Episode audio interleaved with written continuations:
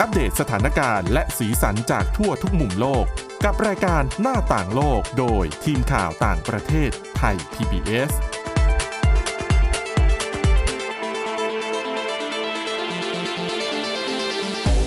สวัสดีค่ะ ต้อนรับคุณผู้ฟังเข้าสู่รายการหน้าต่างโลกนะคะ อัปเดตเรื่องราวสถานการณ์และสีสันต่างๆ จากทั่วทุกมุมโลกกับทีมข่าวต่างประเทศไทย PBS ติดตามฟังกันได้ทุกที่ทุกเวลาผ่านทางพอดแคสต์ค้นหาคำว่าหน้าต่างโลกนะคะ หรือว่าไปที่ www.thaipbspodcast.com ค่ะ วันนี้อยู่กับคุณทิพย์ตะวันธีรนัยพงษ์และดิฉันวินิษฐาจิตกรีค่ะ สวัสดีค่ะ ตามกันต่อนะคะ ตามที่สัญญากันไว้ในตอนที่แล้วกับเรื่องของความขัดแย้ง ศึกสงครามระหว่างอิสราเอลกับกลุ่มฮามาสตอนที่แล้วคุณทิพย์ตะวันคุยไปเรื่องของว่า ถ้าอิสราเอลบุกเข้าไปจัดการกับกลุ่มฮามาสในเขตกาซาคุ้มไหมได้เสียยังไง มันจะมีผลดีผลร้ายยังไงตามมา แต่ทีนี้ประเด็นหนึ่งที่เป็นคำถามเหมือนกันก็คือ สมมุติว่าบุกเข้าไปแล้วไปเจอกับสถานการณ์ของการรบกองโจรในรูปแบบกองโจรที่ อืม ทำให้อิสราเอลมีโอกาสสูญเสีย เยอะเนี่ย แล้ว จะยังไงต่อ ถอนตัวกลับได้ไหม เข้าไปแล้วจะออกมายังไงลำดับถัดไปมันจะเกิดอะไรขึ้น คือถ้าเราไปดูเนี่ย อันนี้มันเป็นคำถามสำคัญเหมือนกันนะคะ แล้วเป็นสิ่งที่กองทัพอิสราเอลรวมถึงตัวรัฐบาลเองต้องคิด เราคิดให้หนัก คิดให้ดีก่อนที่จะเข้าไป อืม เพราะว่าพอเข้าไปแล้วน่ะ เวลาถอยอ่ะ มันต้องเตรียมทางถอยให้ตัวเองนะคะ เพราะว่าถ้าประเมินจากการเตรียมอาวุธ การเตรียมทหารกำลังพลต่างๆ แล้วก็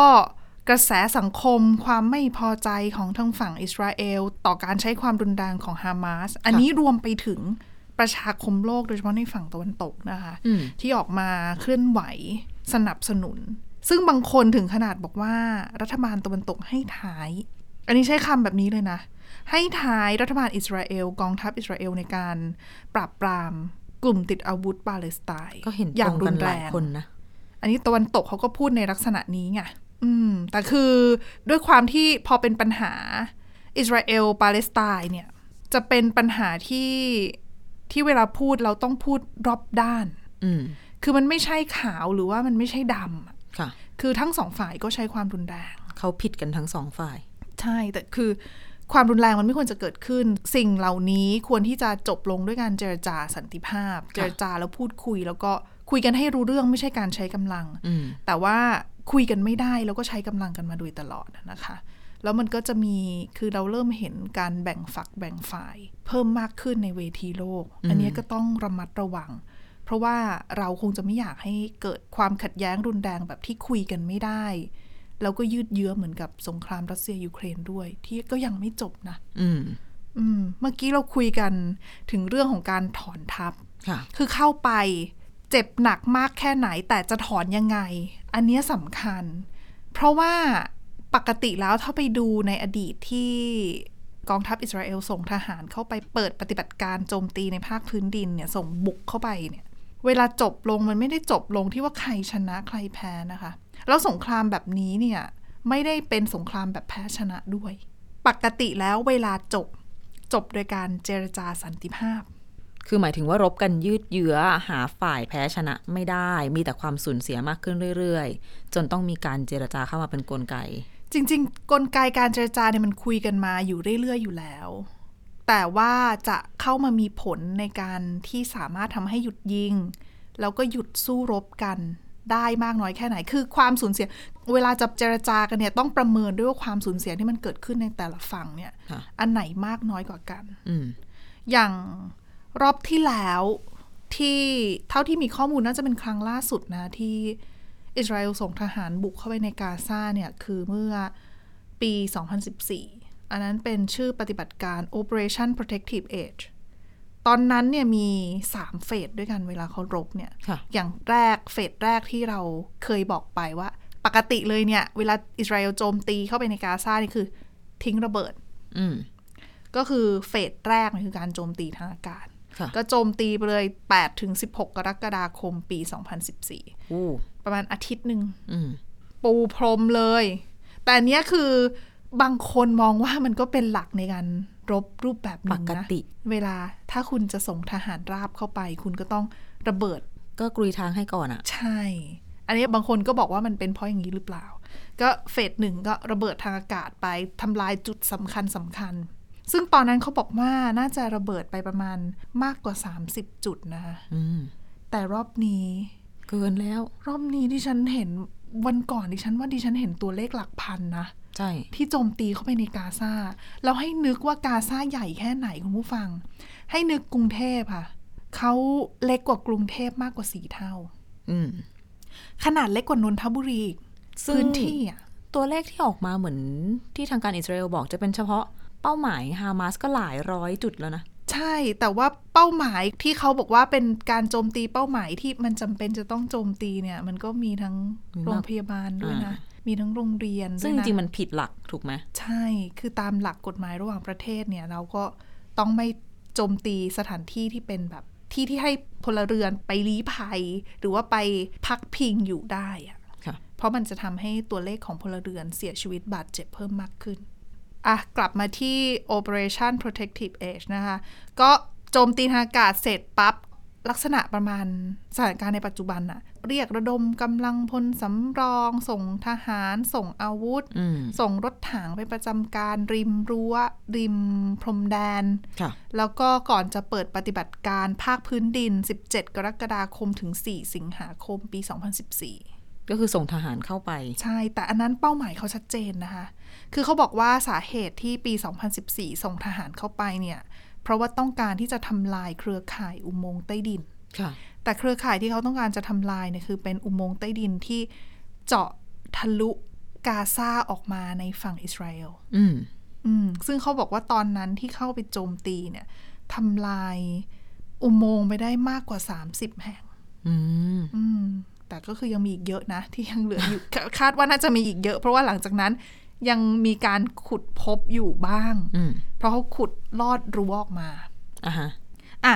จบเฟสสองเข้าเฟสสามก็คือการเจรจาหยุดยิง 4 ถึง 26 สิงหาคม 2014 การเจรจาหยุดยิงเนี่ยเป็นเหมือนกับสงครามหลาย ๆ ที่นะคะ คือคุยกันแหละว่าจะหยุดยิง จะหยุดนะกี่ชั่วโมงกี่ชั่วโมง อ่ะ แล้วก็มีคนยิงอยู่ดี แต่มันจะทำให้การยิงกันไปมาเนี่ยมันถี่น้อยลง ค่ะ แล้วมันก็ลดความสูญเสียได้บ้าง หรือมีช่วงเวลาแคบๆ สั้นๆ ให้พลเรือนได้ หายใจหน่อย หรือว่าได้เดินทางหลบหนีออกจากพื้นที่ แต่นี่คือต้องคุณต้องเปิดเส้นทางที่เป็นเส้นทางอพยพด้วยนะ เขา ต ก็ อน เรี นี้ ยกร้องกันมาหลาย ต วั อนนแล้ นี้ ว ยั นะ งมีปัญหาเรื่องเปิดเส้นทางอพยพนะคะ จากกาซาเนี่ย เพราะว่ามันไม่มี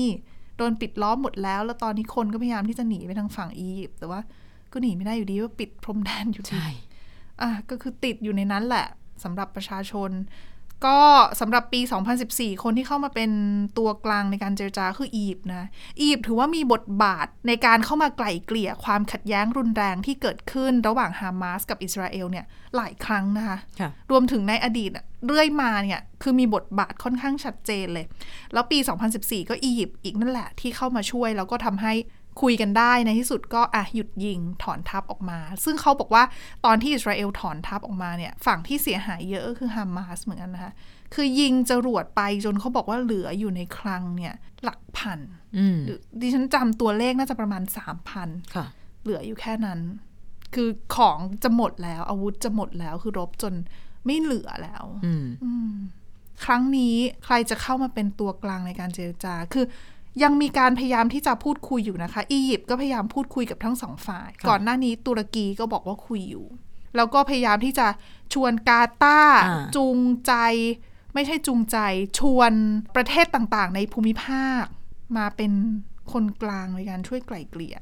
แต่ก็ยังไม่ได้เห็นอะไรที่ออกมาชัดเจนมากนัก ยังไม่เป็นรูปธรรมเท่าไหร่ มีการเจรจาก็ต้องมีเรื่องของตัวประกันด้วยอะเนาะ ใช่ มีหลายมิติ เอ้ยฉันมองว่ากระแสตอนนี้อ่ะคนยังไม่พร้อมที่จะเจรจา ประชาชนยังไม่พร้อมที่จะให้มีการเจรจา หมายถึงว่าเขาโกรธแค้นจากการโจมตีที่เกิดขึ้นแล้วยังเหมือนเรียกว่า หลายคนบอกนะคะว่าการที่อิสราเอลโจมตีกาซาในช่วงเนี้ย มันเป็นสงครามการแก้แค้น อ่า ซึ่งหลาย ๆ ครั้งการโจมตีกาซาของอิสราเอลเองเนี่ย ก็เป็นการโจมตีในลักษณะตอบโต้สิ่งที่ฮามาสหรือกลุ่มติดอาวุธทำกับอิสราเอล ค่ะ แต่ครั้งเนี้ยสเกลมันใหญ่มาก ดังนั้นการโจมตีกลับมันจึงรุนแรงมาก อืม อืมดังนั้นมันมีเสียงเรียกร้องนะคะจากทางฝั่งของชาวอิสราเอลจำนวนไม่น้อยที่พอเขาเห็นภาพความสูญเสีย ซึ่งมันมันโหดร้ายมากนะ มั คะ นค่ะ อืมแล้วคือเขาก็เลยเรียกร้องอยากจะให้อิสราเอลเองเนี่ยจัดการ คือส่งทัพเข้าไปปราบแล้วก็จัดการฮามาสให้สิ้นซากซะ อืม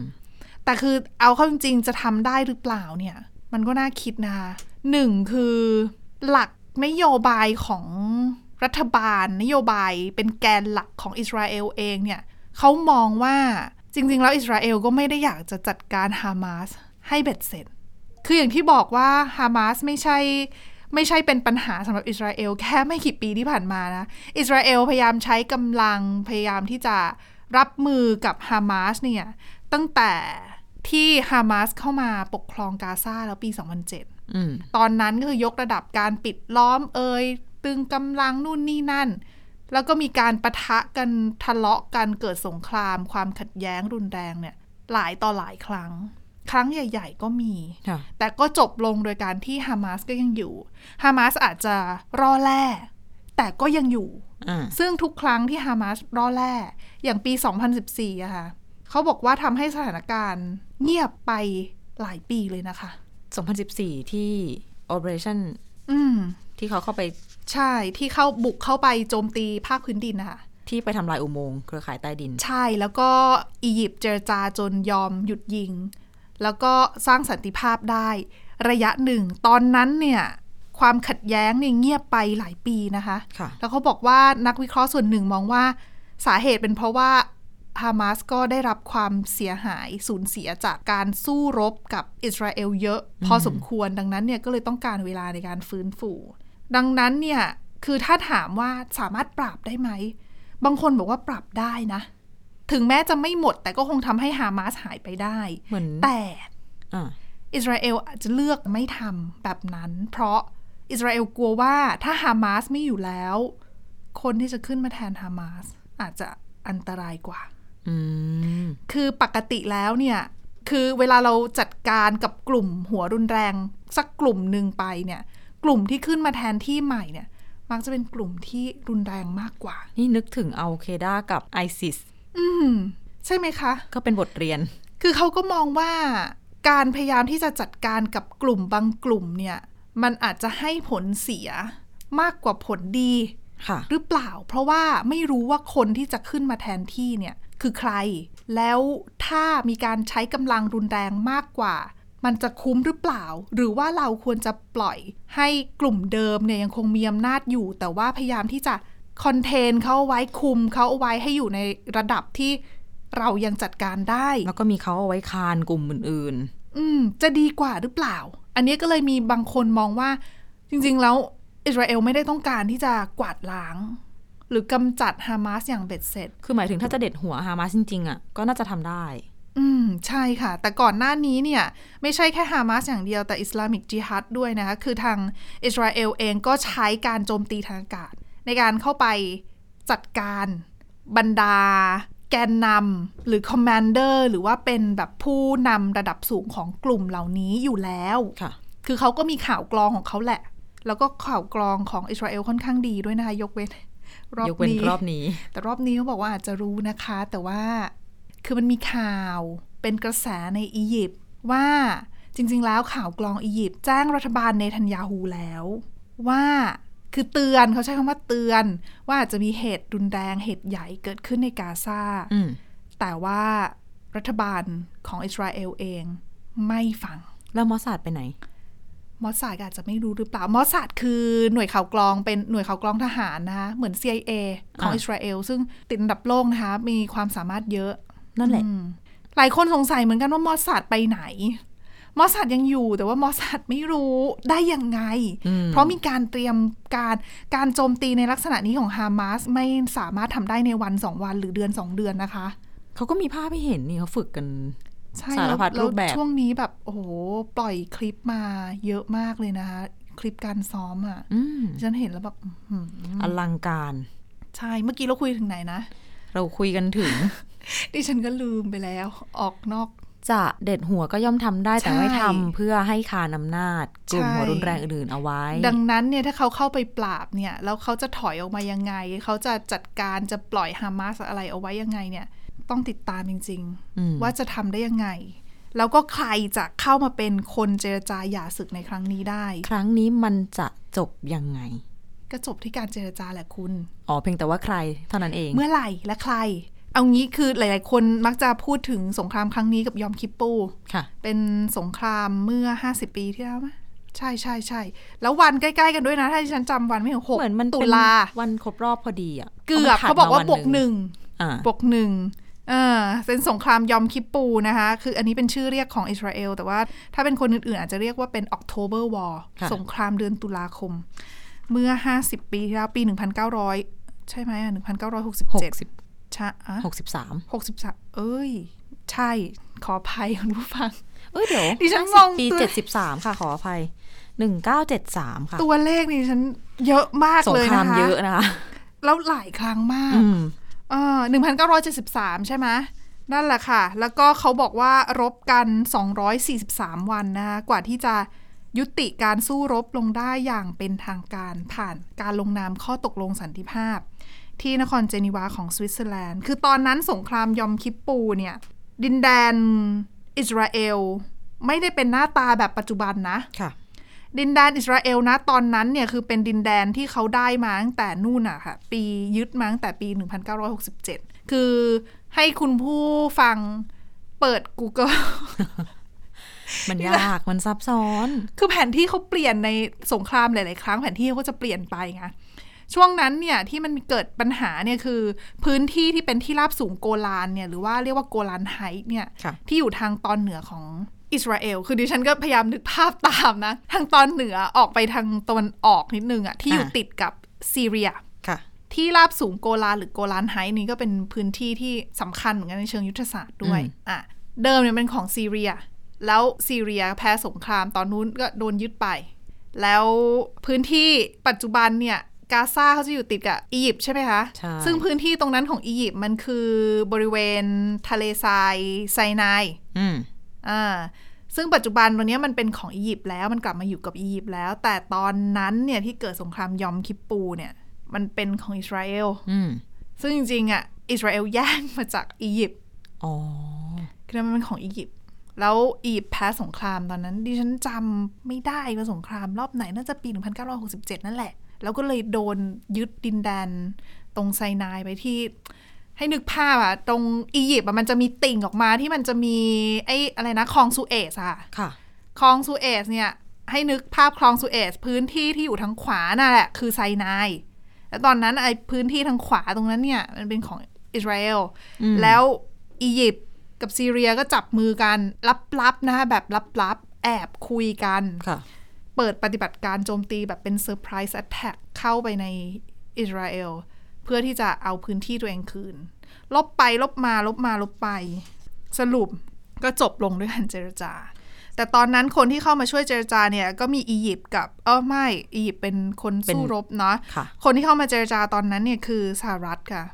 หนึ่งเก้าหกเจ็ดนี่สงครามหกวันนะคะ ถ้านึกย้อนไปถึงสมัยเรียน โอ้นานาก มัธยมจะใช้ ดิฉั ชื่อนี้ดิฉันจำได้ จริงเหรอดิฉันว่าดิฉันรู้จักสงครามหกวันเนี่ยตอนสมัยเรียนมหาวิทยาลัยนะ ดิฉันว่ามัธยมปลายดิฉันไม่ได้เรียนนะคุณ มันมี ลึ พั ก นผ่าม าก น เล อย ยู่ นะ คุณสงครามหกวัน คื ดิ อ ฉันว่ามันลึกนะ ชาติอาหรับทั้งหมดรุมอิสราเอลใช่ไหม อืม ในเวลานั้น ใช่ แต่ว่าสู้ไปสู้มา แพ้ แตกคอกัน เออ แพ้ ใช่ อ่ะอันเนี้ย แล้วก็เสียดินแดนไป แล้วก็อิสราเอลก็ปกครองมาแล้วสรุปก็มาเกิดยอมคิปปู ยอมคิปปูเป็นสงครามอิสราเอลอาหรับครั้งที่สี่นะคะ ซึ่งคือปี 1973 อ่าใช่แล้วรบกันไปสรุปก็จบลงด้วยการเจรจา ก็ตอนนั้นเนี่ยคือเขาบอกว่าเจรจากันเนี่ยโดยตรงไม่ได้นะคะ ค่ะ ต้องมีคนกลางจริง ๆ แล้วคนกลางก็ไม่ใช่ว่าต้องเรียกคือปกติเวลาเราเจรจา เราจะเรียกคู่เจรจามานั่งโต๊ะเดียวกัน แล้วตัวกลางในการเจรจาจะมาช่วยในการโมเดเลตในการที่จะ ไก ไก ล ล เก เก ลี่ ลี่ ย ยเป็นคนกลาง แต่เขาบอกว่าการทูตตอนนั้นเนี่ยของยอมคิปปูเนี่ยจบลงด้วยการที่เจรจาโดยใช้วิธีทางการทูตที่เรียกว่า shuttle diplomacy คือ ชัตเทิลแบบเหมือนชัตเทิลบัสไปไปมามาๆค่ะ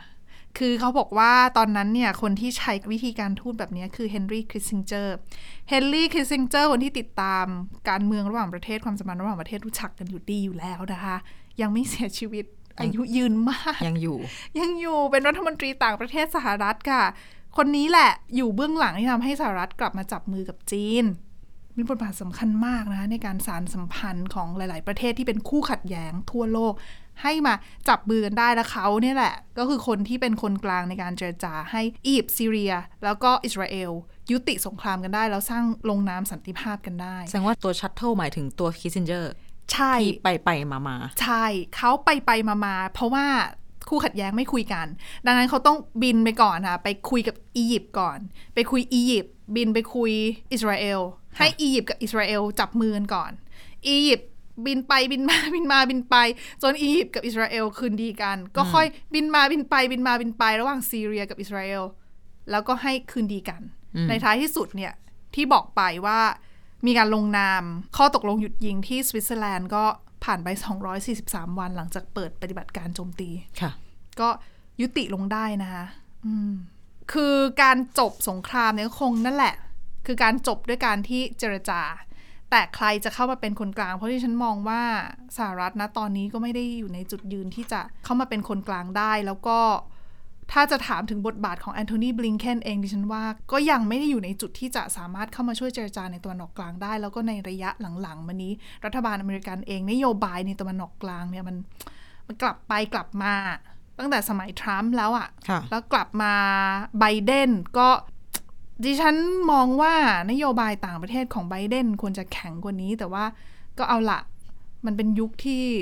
สงครามมันก็เยอะความขัดแย้งมันก็แย่อะ ปัญหาในบ้านก็เยอะ ใช่ แล้วไหนสงครามรัสเซียยูเครน แล้วก็ทำให้เขามันออคิวพายทรัพยากรแล้วก็กรอบคือเวลาในการดำเนินนโยบายของสหรัฐ มันหมดไปกับรัสเซียยูเครนซะเยอะไง เขา แต่ ก็อืมเหมือนต้องแบ่งกำลังจัดการเรื่องนั้นเรื่องนี้ ใช่ แต่ครั้งนี้เนี่ยแหละ จะยังไงคือหลาย ๆ คนก็บอกว่าเอะสหรัฐจะโยกทรัพยากรที่ให้กับยูเครนมาให้กับอิสราเอลด้วยหรือเปล่า เพราะทรัพยากรมันมีเท่าเดิมไง อืม แล้วมันก็ไม่สามารถเพิ่มได้อย่างก้าวกระโดด ดังนั้นเนี่ย ถ้าจะต้องช่วยอิสราเอล แล้วสหรัฐจะทำไงกับยูเครน อืม นั่นแหละ ก็ น่า ต้อ ส ง นใจ คิด เพราะว่าถ้ามองความสัมพันธ์สหรัฐยูเครนกับสหรัฐอิสราเอลแล้วเนี่ย เทียบกันไม่ได้นะ ซีปึกนะคะ ใช่กับอิส สำห รา รับ เอ อิสรา ล เอล เพราะว่าอิสราเอลนี่ได้งบประมาณได้เงินสนับสนุนช่วยเหลือจากสหรัฐ ทุกปีนะคะ เป็นทุกปีอ่ะคือให้อยู่แล้วอ่ะ แล้วก็เป็นการเมืองภายในด้วย ใช่เพราะว่าอิทธิพลของกลุ่มชาวยิวในสหรัฐเนี่ย นักธุรกิจ ค่อนข้างเยอะ ใหญ่ๆโตๆทั้งหลายนะคะ เป็ ที่ นยิวทั้งนั้น เป็นผู้บริจาคให้กับพรรคการเมืองในการเลือกตั้ง แล้วสองพักนะคะ เป็นไบพาร์ติซันนะคะ ผลประโยชน์ของอิสราเอลนี่เป็นไบพาร์ติซันแล้วดังนั้นก็เลยคือก่อนหน้าที่จะมีกรณีของอิสราเอลเองในยสหรัฐเนี่ย ก็มีเสียงเรียกร้องอยู่แล้วว่า เฮ้ย คุณช่วยยูเครนเยอะเกินไปหรือเปล่า อืม แรงสนับสนุนในการที่จะให้ซัพพอร์ตยูเครนเนี่ยมันมันเริ่มลดลงโดยเฉพาะในในสภาผู้แทนราษฎรคองเกรสเนี่ยเขาบอกว่าซินเนตยังโอเคอยู่แต่ว่า House of Representative เนี่ยอาจจะคือไม่ค่อยสนับสนุนเท่าไหร่แล้วดังนั้นเนี่ย มาเกิดกรณีของอิสราเอลอีกก็ต้องจับตาดูให้ดีว่า ความเปลี่ยนแปลงในตะวันออกกลางอาจจะส่งผลกระทบ แล้วก็สะเทือนไปถึงสงครามในยุโรปด้วยนะคะ แล้วก็สะเทือนถึงทั้งโลกด้วยนะคะ รวมถึงบ้านเราเองที่ก็โดยตรงนะ กับคนไทยที่ได้รับผลกระทบจากเหตุการณ์นี้ ค่ะ จำนวนไม่น้อยเลยทีเดียวนะคะ ต้องติดตามสถานการณ์กันอย่างใกล้ชิดต่อไปค่ะ และนี่คือหน้าต่างโลกสำหรับวันนี้นะคุณผู้ฟัง ติดตามฟังเรากันได้เช่นเคยทุกที่ทุกเวลาผ่านพอดแคสต์หน้าต่างโลกหรือ www.thaipbspodcast.com นะคะ ขอบคุณสำหรับการติดตามค่ะ เราสองคนและทีมงานลาไปก่อน สวัสดีค่ะ สวัสดีค่ะ Thai PBS podcast. View the world via the voice.